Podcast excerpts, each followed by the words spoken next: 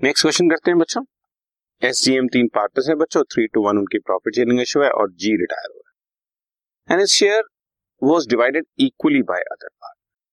वही almost same question है second method का। न्यू प्रॉफिट शेयरिंग रेशियो निकालो गेनिंग रेशियो भी निकालो। आओ कैलकुलेट करते हैं। थ्री टू वन उनकी रेशियो है और जी का शेयर जो है वो टू बाय सिक्स है और वो taken up by equally by S N M मतलब आधा शेयर एस ले रहा है और आधा शेयर एम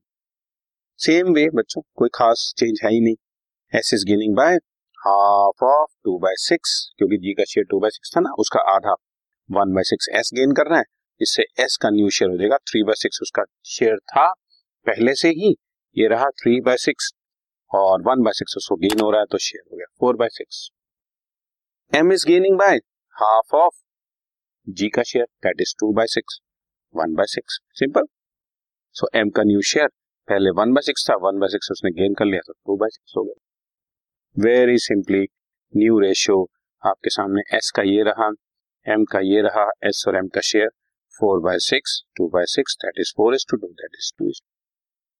और जैसे कि मैंने बताया, ऐसे केसेस में गेनिंग रेशियो कैलकुलेट करने की ज़रूरत नहीं होती बिकॉज़ वो तो क्वेश्चन में गिवन है, कि पुराने रिटायरिंग पार्टनर का शेयर वो हाफ़ ऑफ़ ले रहे हैं that is one is two gaining ratio right very simple done